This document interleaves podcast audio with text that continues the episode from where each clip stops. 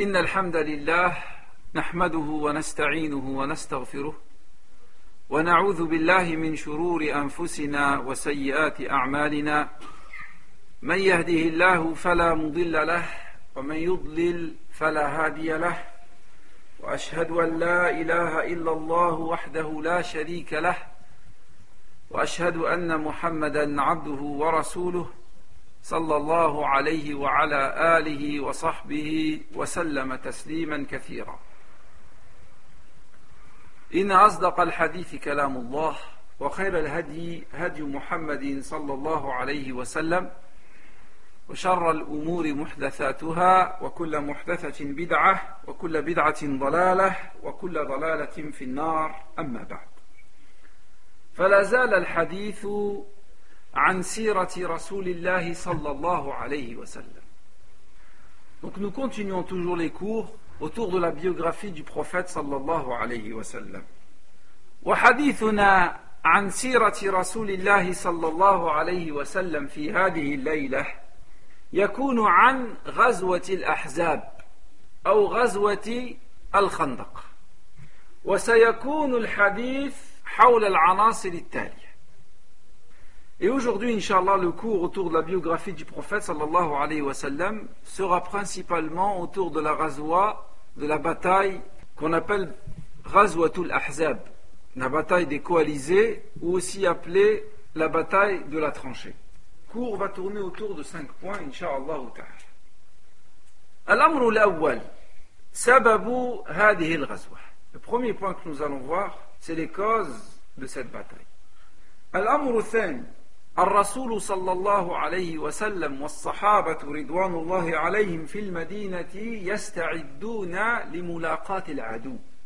Deuxième point que nous allons voir, c'est que le prophète sallallahu alayhi wa sallam et ses compagnons à Médine se préparent à rencontrer l'ennemi qui est sorti pour les combattre.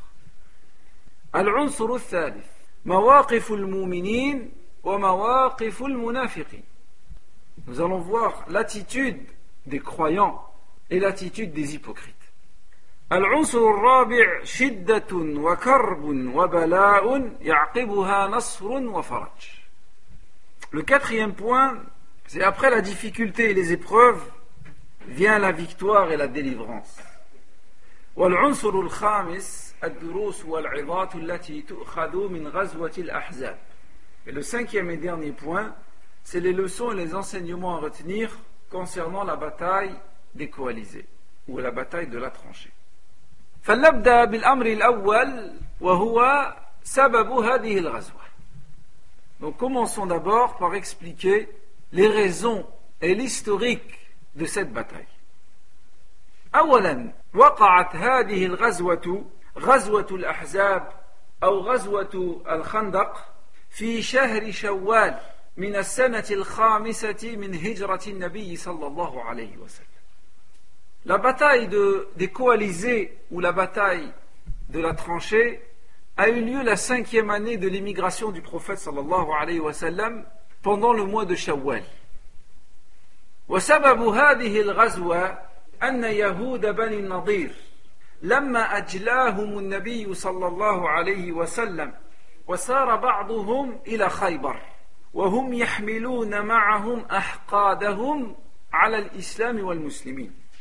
فخرج وفد منهم إلى كفار مكة يحرضونهم على غزو رسول الله صلى الله عليه وسلم ووعدوهم من أنفسهم بالنصر لهم بل والعياذ بالله شهد اليهود لكفار قريش بأن الشرك الذي هم عليه خير من الإسلام الذي جاء به نبينا صلى الله عليه وسلم وشهدوا لهم أيضا بأن بأنهم أهدى من محمد وأصحابه والعياذ بالله وفيهم نزل الله سبحانه وتعالى قوله ألم تر إلى الذين أوتوا نصيبا من الكتاب يؤمنون بالجبت والطاغوت ويقولون للذين كفروا لأهل مكة ويقولون للذين كفروا أهؤلاء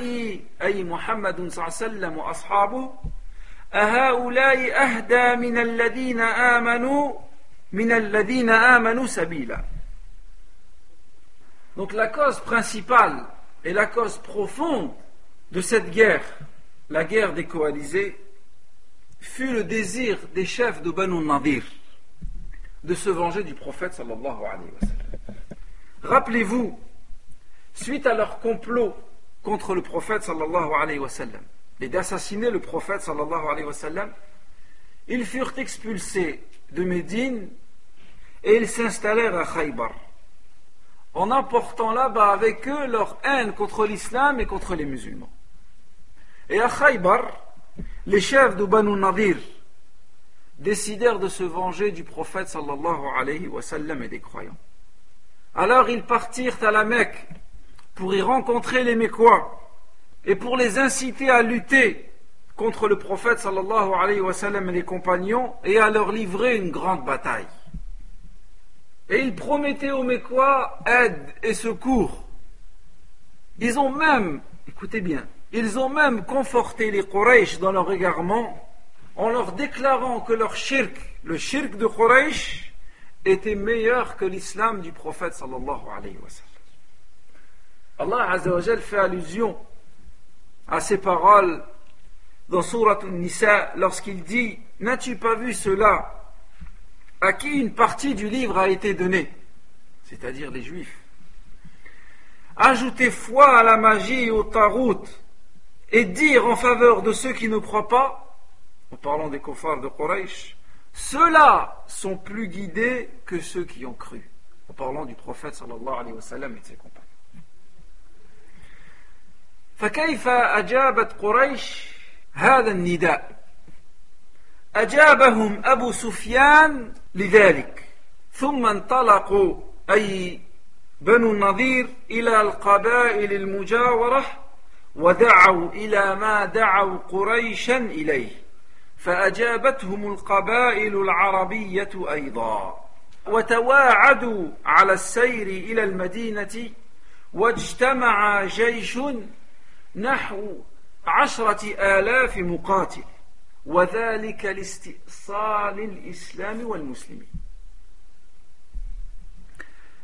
Comment Abu Sufyan, le chef de Quraysh, a-t-il répondu à cette proposition? Abu Sufyan a répondu favorablement à la, propos- à la proposition des chefs de Banu Nadir. Et de même, les chefs de Banu Nadir allèrent trouver les tribus arabes avoisinantes pour leur proposer de livrer une grande bataille contre Muhammad sallallahu alayhi wa sallam et ses compagnons. Et tous ont répondu favorablement. Alors une grande armée de plus de dix mille hommes s'est dirigée vers Médine pour en terminer avec l'islam, pour en terminer avec le prophète de l'islam et pour en terminer avec les musulmans. لهذا سميت هذه الغزوة غزوة الأحزاب، لأن الأحزاب الذين اجتمعوا، ومن هم الأحزاب الذين اجتمعوا على محاربة الإسلام والمسلمين؟ هم المشركون من أهل مكة، والمشركون من قبائل العرب جميعا، واليهود من خارج المدينة، يهود خيبر، واليهود داخل المدينة، يهود بني قريظة. Qui sont donc ces coalisés qui se sont réunis dans cette guerre et dans cette bataille qu'on appelle la bataille des coalisés contre le prophète sallallahu alayhi wa sallam et contre les musulmans? Il s'agit des associateurs de Mecque, à leur tête Abu Sufyan ibn Harb. Il s'agit des juifs de Khaybar, parmi lesquels il y a les juifs de Banu Nadir qui ont été expulsés par le prophète sallallahu alayhi wa sallam après la bataille de Badr. Et il y a aussi les juifs de Banu Quraiza, la dernière tribu qui est en pacte avec le prophète sallallahu alayhi wa sallam à l'intérieur de Médine. Et il y a aussi l'ensemble des tribus arabes. C'est pour ça que cette bataille a été appelée la bataille des coalisés. هذا هو الأمر الأول سبب هذه الغزوة وتاريخها. Ceci concerne le premier point, c'est-à-dire les causes de cette bataille et l'historique de cette bataille et les raisons de cette bataille. Al-Amru Thani, الرسول صلى الله عليه وسلم والصحابة يستعدون لملاقاة العدو. Le deuxième point, nous allons voir que le prophète sallallahu alayhi wa sallam et ses compagnons se préparent à rencontrer l'ennemi.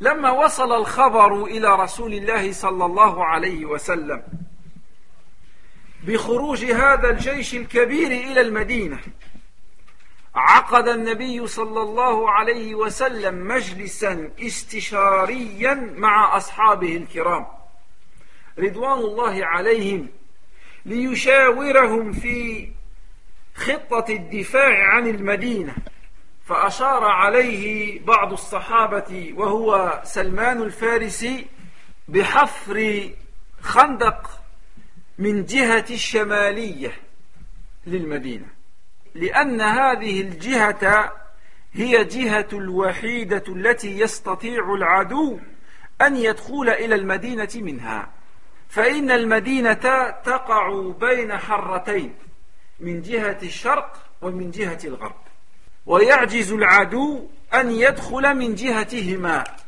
أما جهة الجنوب ففيها مساكن بني قريظة وبينهم وبين رسول الله صلى الله عليه وسلم عهد وميثاقا على ألا يدخل عدو من ناحيتهم. Donc lorsque le prophète sallallahu alayhi wa sallam fut informé des manœuvres et des démarches entreprises par les coalisés, le prophète sallallahu alayhi wa sallam se dépêcha de convoquer ses compagnons pour les consulter à propos de la stratégie de défense à envisager. Et Salman el-Farisi radiyallahu anhu suggéra de creuser une tranchée au nord de Médine, qui était la seule entrée possible pour les coalisés. Pourquoi ? Parce que comme vous le savez, à l'est et à l'ouest de Médine, il y a deux montagnes, Al-Hurratan. Au sud de Médine, il y a la tribu de Banu Quraiza. Donc les musulmans sont pro- protégés à l'est et à l'ouest par la montagne, et ils sont protégés au sud de Médine par le pacte qu'il y a entre le prophète sallallahu alayhi wa sallam et les Banu Quraiza. Donc la seule façon pour les coalisés d'entrer dans Médine, c'est de rentrer par le nord. Ainsi, la proposition de Salman el-Farisi fut adoptée de manière unanime, et il s'agissait là d'une stratégie nouvelle que les Arabes ne connaissaient pas. Creuser une tranchée au nord de Médine pour empêcher l'ennemi de rentrer par le nord de Médine.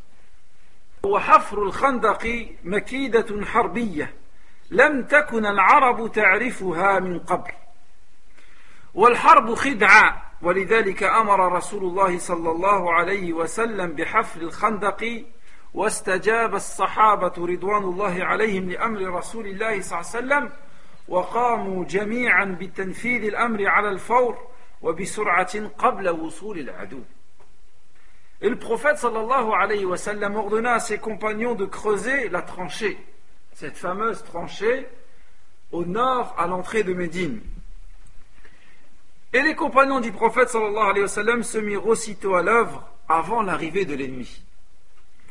وخرج رسول الله صلى الله عليه وسلم إلى أصحابه ليحفر معهم في هذا الخندق فوصل إليهم وهم يحفرون في غداة باردة وكان الوقت وقت شتاء وكان البرد شديدا جدا وكان الزمان زمن قحط فلما رأى رسول الله صلى الله عليه وسلم ما بهم من التعب والجوع دعا لهم فقال اللهم إن العيش عيش الآخرة فاغفر للأنصار والمهاجرة فقالوا أي الصحابة رضي الله عنهم مجيبين له نحن الذين بايعوا محمدا على الجهاد ما بقينا أبدا.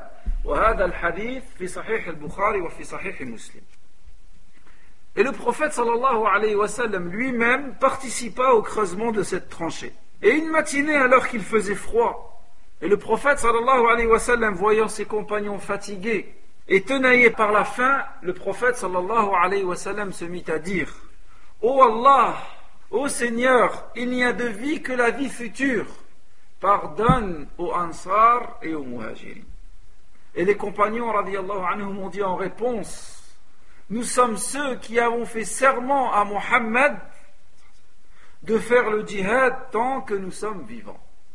Et le hadith est rapporté par l'imam Bukhari et l'imam Muslim.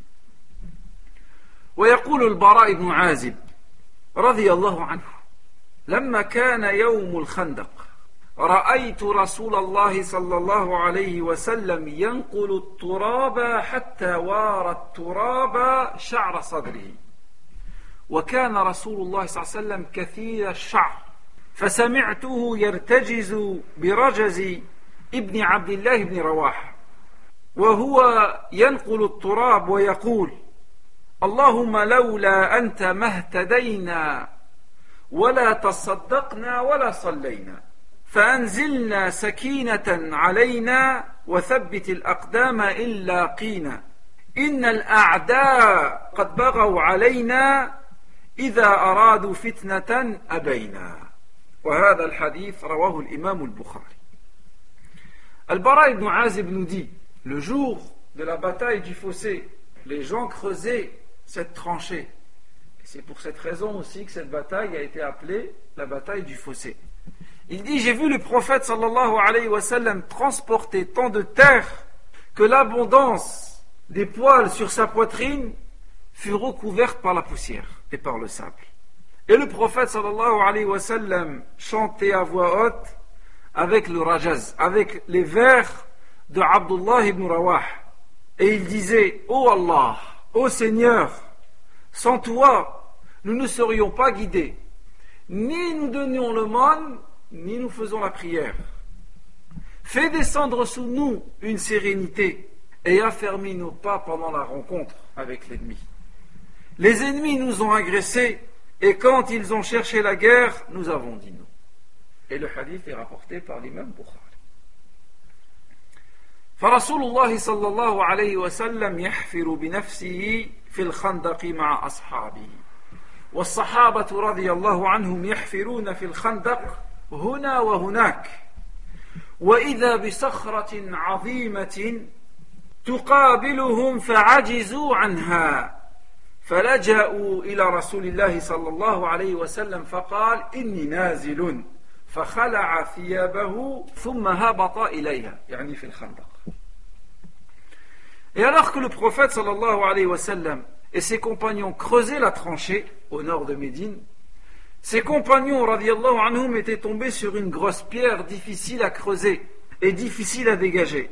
Alors ils sont partis se plaindre auprès du prophète sallallahu alayhi wa sallam, et le prophète sallallahu alayhi wa sallam lui-même est descendu dans la tranchée, il retira ses vêtements et brisa cette pierre. تعالوا بنا إلى البراء بن عازب يخبرنا الخبر. Écoutons maintenant le hadith de Al-Bara ibn Azib qui nous raconte cette histoire.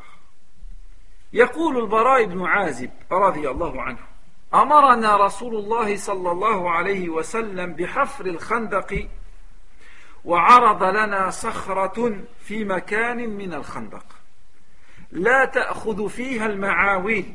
قال: فشكونا إلى رسول الله صلى الله عليه وسلم وجاء رسول الله صلى الله عليه وسلم فوضع ثوبه ثم هبط, هبط إلى الصخرة فأخذ المعول فقال: بسم الله، ثم ضرب ضربة فكسر ثلث الحجر وقال: الله أكبر، أعطيت مفاتيح الشام والله إني لأبصر قصورها الأحمر من مكان هذا.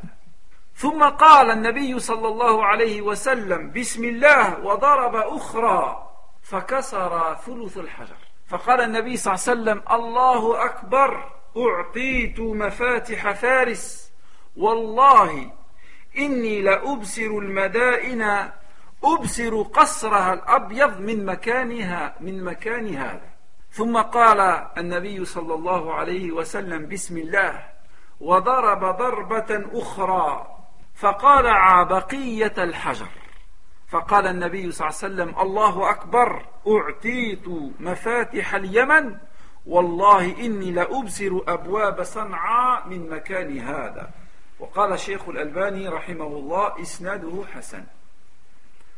Al-Bara ibn Azib nous dit: le prophète sallallahu alayhi wa sallam nous ordonna de creuser la tranchée. Et nous nous sommes heurtés à une pierre, une grosse pierre difficile à dégager. Alors nous sommes partis nous plaindre auprès du prophète sallallahu alayhi wa sallam. Celui-ci retira ses vêtements, descendit dans la tranchée et prit une pioche. Et il dit: Bismillah. Et il frappa un coup avec cette pioche. Et un tiers de la pierre se brisa. Et le prophète sallallahu alayhi wa sallam a dit: Allahu Akbar, on m'a donné les clés du chien et j'aperçois d'ici les palais rouges. Et le prophète sallallahu alayhi wa sallam a dit Bismillah une deuxième fois. Il frappa la pierre une deuxième fois. Un tiers de la pierre s'est cassé. Et le prophète sallallahu alayhi wa sallam a dit: Allahu Akbar, on m'a donné les clés de la Perse et j'aperçois d'ici les palais blancs de Mada'in. Et le prophète sallallahu alayhi wa sallam a dit Bismillah et a frappé une troisième fois, cassant le reste de la pierre. Et le prophète sallallahu alayhi wa sallam a dit Allahu Akbar, on m'a donné les clés du Yémen, les trésors du Yémen. Par Allah, j'aperçois d'ici les portes du Yémen. Et le hadith, Cheikh Al-Albani rahimahullah dit Isnaduhu Hasan. هكذا يبشر رسول الله صلى الله عليه وسلم أصحابه بفتح هذه البلدان. وهم يعانون من شدة الجوع والبرد فرفع ذلك من روحهم المعنوية فانطلقوا يعملون بجد ونشاط في حفر الخندق وهم يربطون الحجارة على بطونهم من شدة الجوع وهذا من أعلام نبوة النبي صلى الله عليه وسلم. Regardez, le prophète صلى الله عليه وسلم annonce à ses compagnons la conquête de ces pays, la Perse, le Cham et le Yémen, à un moment critique, à un moment où ils ont faim, à un moment où il fait froid. Et une fois le moral des troupes remonté, les compagnons radiyallahu anhum ont continué à creuser avec énergie, en s'attachant des pierres contre le ventre pour supporter la faim. وَمِنْ مُعْجِزَاتِهِ صلى الله عليه وسلم في حفر الخندق زيادة الطعام بين يديه. تعالوا بنا لنستمع إلى جابر ابن عبد الله وهو يخبرنا الخبر. Et dans ces circonstances très difficiles, des miracles se sont déroulés. Et écoutons le propos de Jabir ibn Abdillah radiyallahu anhu dans le hadith rapporté par l'imam Bukhari et l'imam Muslim. يقول جابر: إنا يوم الخندق نحفر فعرضت كدية شديدة أي صخرة كبيرة فجاءوا النبي صلى الله عليه وسلم فقالوا هذه كدية عرضت في الخندق فقال النبي صلى الله عليه وسلم أنا نازل ثم قام وبطنه معصوب بحجر ولبثنا ثلاثة أيام لا نذوق ذواقا فأخذ النبي صلى الله عليه وسلم المعول فضرب الصخرة فعاد كثيبا أهيلا أو أهيم أي صارت الصخرة رملا سائلا فقلت يا رسول الله. Jabir radiyallahu anhu nous dit: le jour de la bataille de tranchées, alors que nous creusions, nous nous sommes heurtés à un gros rocher. Alors nous sommes partis en informer le prophète sallallahu alayhi wa sallam. Le prophète sallallahu alayhi wa sallam descendit et il y avait là une pierre contre son ventre à cause de la faim. Car les musulmans pendant trois jours n'avaient pas goûté la nourriture. Et le prophète sallallahu alayhi wa sallam saisit la pioche et il frappa la pierre qui s'effrita en poussière. يقول جابر بن عبد الله: يا رسول الله ائذن لي إلى البيت. فلما وصل إلى بيته قال لزوجته: رأيت من النبي صلى الله عليه وسلم شيئا ما كان لي ذلك صبر أعندك شيء؟ فقالت: عندي شعير وعناق والعناق أثنى المعز. يقول جابر: فذبحت العناق وطحنت الشعير حتى جعلنا اللحم في البرمة ثم جئت النبي صلى الله عليه وسلم والعجين قد انكسر والبرمة بين الأثافي قد كادت أن تندج فقلت لرسول الله تعيم لي فقم أنت يا رسول الله ورجل ورجلان. فقال النبي صلى الله عليه وسلم كم هو؟ فذكرت له فقال كثير طيب. Alors Jabir ibn Abdillah nous dit, il demanda l'autorisation au prophète sallallahu alayhi wa sallam de retourner chez lui. Il retourna chez lui, il alla voir son épouse et il lui dit, j'ai vu la faim chez le prophète sallallahu alayhi wa sallam, je n'ai pas supporté de voir cette scène. Y a-t-il de la nourriture? Sa femme lui a dit, j'ai de l'orge et une chèvre. Alors la femme a égorgé la chèvre, elle a moulu le l'orge et elle a mis la viande dans la marmite. Il se rendit chez le prophète sallallahu alayhi wa sallam pendant que la pâte leva, et dans la marmite il y avait la nourriture. Et il s'est présenté au prophète sallallahu alayhi wa sallam et lui a dit, voici un modeste repas ô prophète d'Allah, je t'invite toi, une ou deux personnes. Alors le prophète sallallahu alayhi wa sallam lui a dit, quelle quantité y a-t-il? Et Jabir ibn Abdillah mit au courant le prophète sallallahu alayhi wa sallam. Et le prophète sallallahu alayhi wa sallam a dit, c'est beaucoup et c'est bon, masha'Allah.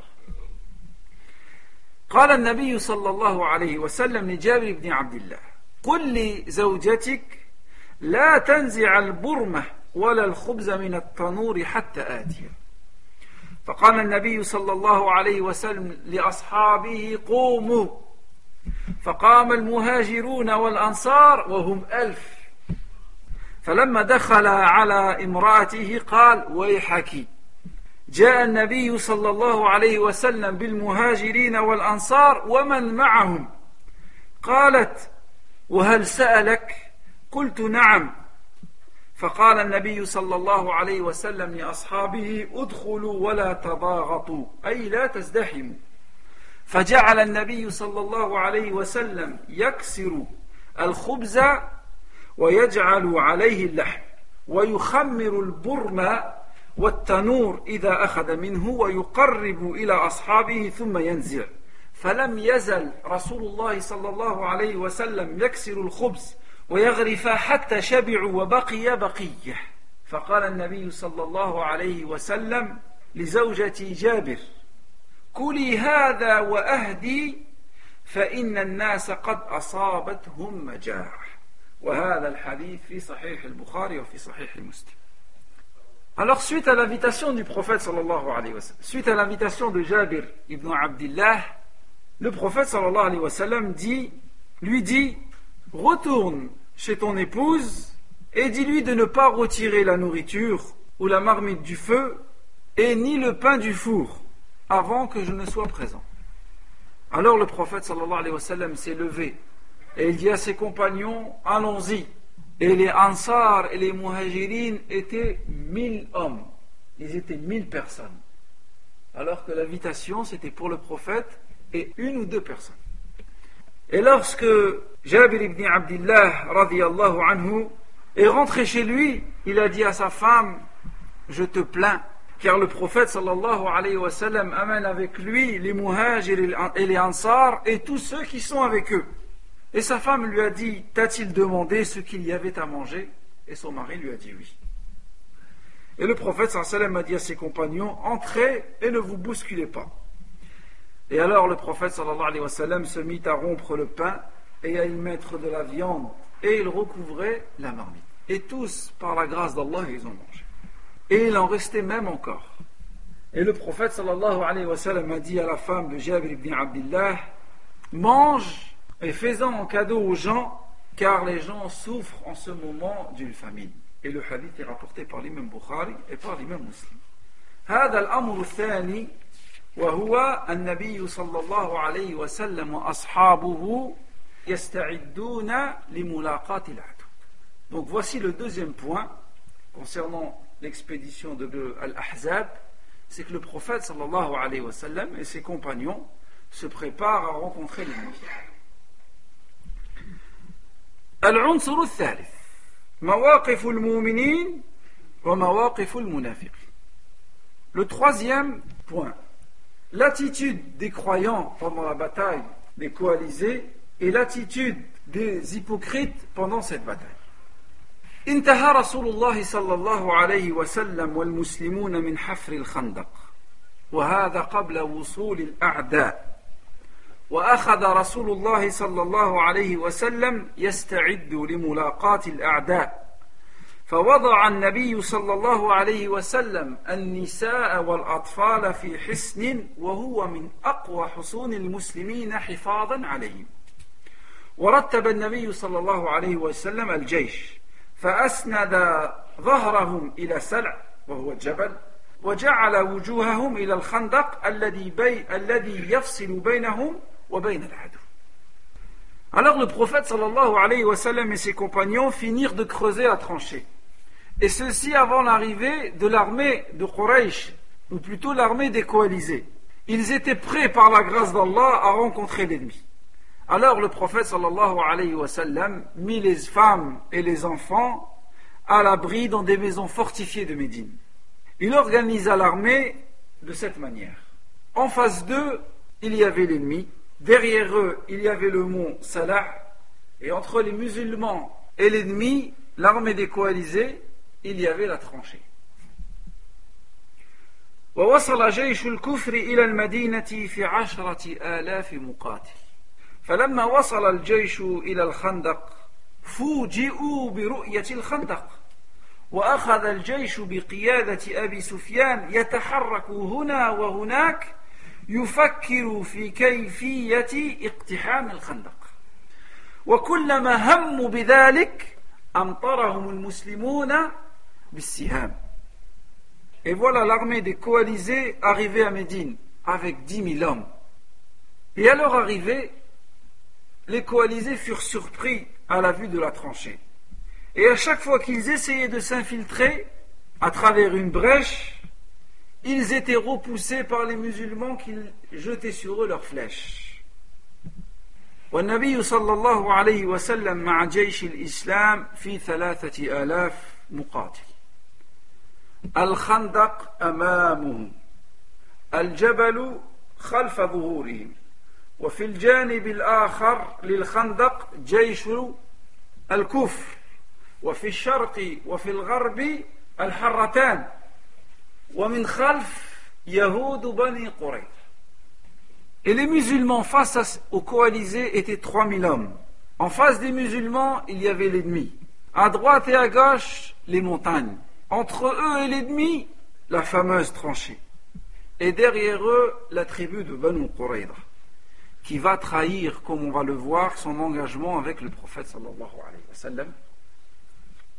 فهجمات الكفار لم تنقطع وجيش الإسلام لهم بالمرصاد حتى إن رسول الله صلى الله عليه وسلم والمسلمون لم يتمكنوا من أداء صلاة العصر في أحد الأيام في وقتها بل صلوها بعدما غربت الشمس ولم تكن صلاة الخوف قد شرعت بعد يقول عمر بن الخطاب يا رسول الله ما صليت العصر حتى كادت الشمس أن تغرب فقال النبي صلى الله عليه وسلم فوالله إن صليتها وهذا الحديث في صحيح مسلم ثم دعا رسول الله صلى الله عليه وسلم على الأحزاب الذين شغلوهم عن صلاة العصر فقال النبي صلى الله عليه وسلم شغلونا عن الصلاة الوسطى صلاة العصر ملأ الله قبورهم وبيوتهم نارا وهذا الحديث في صحيح مسلم. Et les attaques des, des mécréants continuaient sans cesse. Et les musulmans repoussaient ces attaques au point où le prophète sallallahu alayhi wa sallam et les musulmans n'ont pu faire la prière de l'Asr à l'heure. Et à ce moment, c'est-à-dire pendant la bataille de l'Ahzab, la prière de la peur n'était pas encore légiférée. Elle a été légiférée un peu plus tard. Et Omar est venu voir le prophète sallallahu alayhi wa sallam et lui a dit ô prophète d'Allah, j'ai presque prié la prière de l'Asr au moment où le soleil allait se coucher. Et le prophète sallallahu alayhi wa sallam a dit par Allah, je n'ai pas encore prié. Ceci dans l'authentique de l'imam Muslim. Et le prophète sallallahu alayhi wa sallam a fait des invocations contre les coalisés, parce qu'ils l'ont fait oublier la prière de l'Asr. Le prophète sallallahu alayhi wa sallam disait, ils nous ont divertis de la prière de l'Asr, qu'Allah remplisse leurs maisons et leurs tombes du feu. Hadith rapporté par l'imam Muslim. فَتَعَالَوْ بِنَا لننظر الظروف الصعبة التي تحيط بأرض المعركة. Énumérons maintenant ensemble les conditions difficiles dans lesquelles était le prophète sallallahu alayhi wa sallam et ses compagnons. أولا أعداء الكفار كبيرة جدا بلغت عشرة آلاف مقاتل تحيط بالمدينة. Premièrement, le nombre élevé de l'armée des coalisés. Ils sont plus de dix mille hommes à encercler Médine et à assiéger Médine. ثانيا جوع شديد وبرد قارس. Deuxième difficulté, une faim terrible et un froid glacial. ثالثا وصلت الأخبار أن يهود بني قريظة غدروا بالمسلمين فنقضوا العهد الذي بينهم وبين رسول الله ليضربوا المسلمين من الخلف تعاونا مع جيش الكفر. Troisièmement, la trahison des Banu Quraiza. Selon des informations sûres, les Juifs de la tribu de Banu Quraiza ont trahi les musulmans en rompant le pacte qui les engageait avec le prophète sallallahu alayhi wa sallam. Et ils ont attaqué les musulmans par le sud. رابعا ترك المنافقون والذين في قلوبهم مرض أرض المعركة بحجج واهية زاعمين أن بيوتهم مكشوفة للأعداء وإنما هم يريدون الفرار من المعركة. Quatrièmement, les hypocrites et ceux dont les cœurs étaient malades se sont retirés du combat en évoquant des fausses excuses et en prétextant que les maisons, que leurs maisons étaient en danger, et en réalité ne recherchaient qu'à, re, qu'à s'enfuir et à quitter le combat. خامسا أخذ بعض المنافقين والذين في قلوبهم مرض يدعون غيرهم لترك أرض المعركة والرجوع إلى بيوتهم وأهليهم بحجة أنه لا قبل لهم بعدد الكفار. Cinquième condition difficile pour les musulmans, c'est que certains hypocrites et ceux dont les cœurs étaient malades ont encouragé les gens à quitter le combat et à retourner chez eux, en prétextant que le nombre des musulmans était trop inférieur par rapport aux dix mille hommes des coalisés. سادسا طال الحصار واشتد من الكفار للمدينة شهرا كاملا. Sixième difficulté rencontrée, c'est que les musulmans ont été assiégés par les mécréants pendant un mois. Un embargo pendant un mois. Wallahu azza wa jal yukhbiruna bihadihi al-dhuruf as-sa'bati 'ala al-muslimin wa yusawwiruha lana fayaqulu ta'ala ya ayyuha alladhina amanu udhkuru ni'mata Allahi 'alaykum idh ja'atkum جنود فأرسلنا عليهم ريحا وجنودا لم تروها وكان الله بما تعملون بصيرا إذ جاءوكم من فوقكم ومن أسفل منكم وإذ زاغت الأبصار وبلغت القلوب الحناجر وتظنون بالله الظنون هنالك ابتلي المؤمنون وزلزلوا زلزالا شديدا. Et Allah subhanahu wa ta'ala nous informe de ces conditions difficiles. Dans Sourate Al-Ahzab, Allah azza wa jal nous raconte les conditions difficiles vécues par les musulmans. Allah azza wa jal dit dans le Coran, « Ô vous qui avez cru, rappelez-vous du bienfait d'Allah sur vous quand des troupes sont venues et que nous avons envoyé contre elles un vent et une armée que vous n'avez pas vue. Et Allah subhanahu wa ta'ala est clairvoyant de ce que vous faites. Et quand il va d'en haut et d'en bas, c'est-à-dire de toutes parts, et que les regards étaient troublés, et que les cœurs sont remontés à la gorge, et que vous faisiez sur Allah toutes sortes de suppositions, les croyants furent alors éprouvés et secoués d'une forte secousse. وكما أن الشدائد تظهر نفاق المنافقين فكذلك تظهر إيمان المؤمنين ولذلك ازداد المؤمنون إيمانا وتسليما وتصديقا لوعد الله فماذا قال المؤمنون قال الله عز وجل في وصفهم ولما رأى المؤمنون الأحزاب قالوا هذا ما وعدنا الله ورسوله وصدق الله ورسوله وما زادهم إلا إيمانا وتسليما. Et quelle a été la réaction des croyants face à cette difficulté? Les croyants ont fait preuve de foi, ont fait preuve de soumission, et ils ont cru à la promesse d'Allah subhanahu wa ta'ala et de son prophète. Allah azza wa jal nous dit dans le Coran, et quand les croyants ont vu les coalisés, ils dirent voilà ce qu'Allah et son prophète nous avaient promis, et Allah et son prophète disaient la vérité, et cela ne fit qu'augmenter leur foi et leur soumission. أما المنافق والذين في قلوبهم مرض فعندما نظروا إلى جيش الكفر وإلى عدده الكبير ظنوا بالله ظن السوء.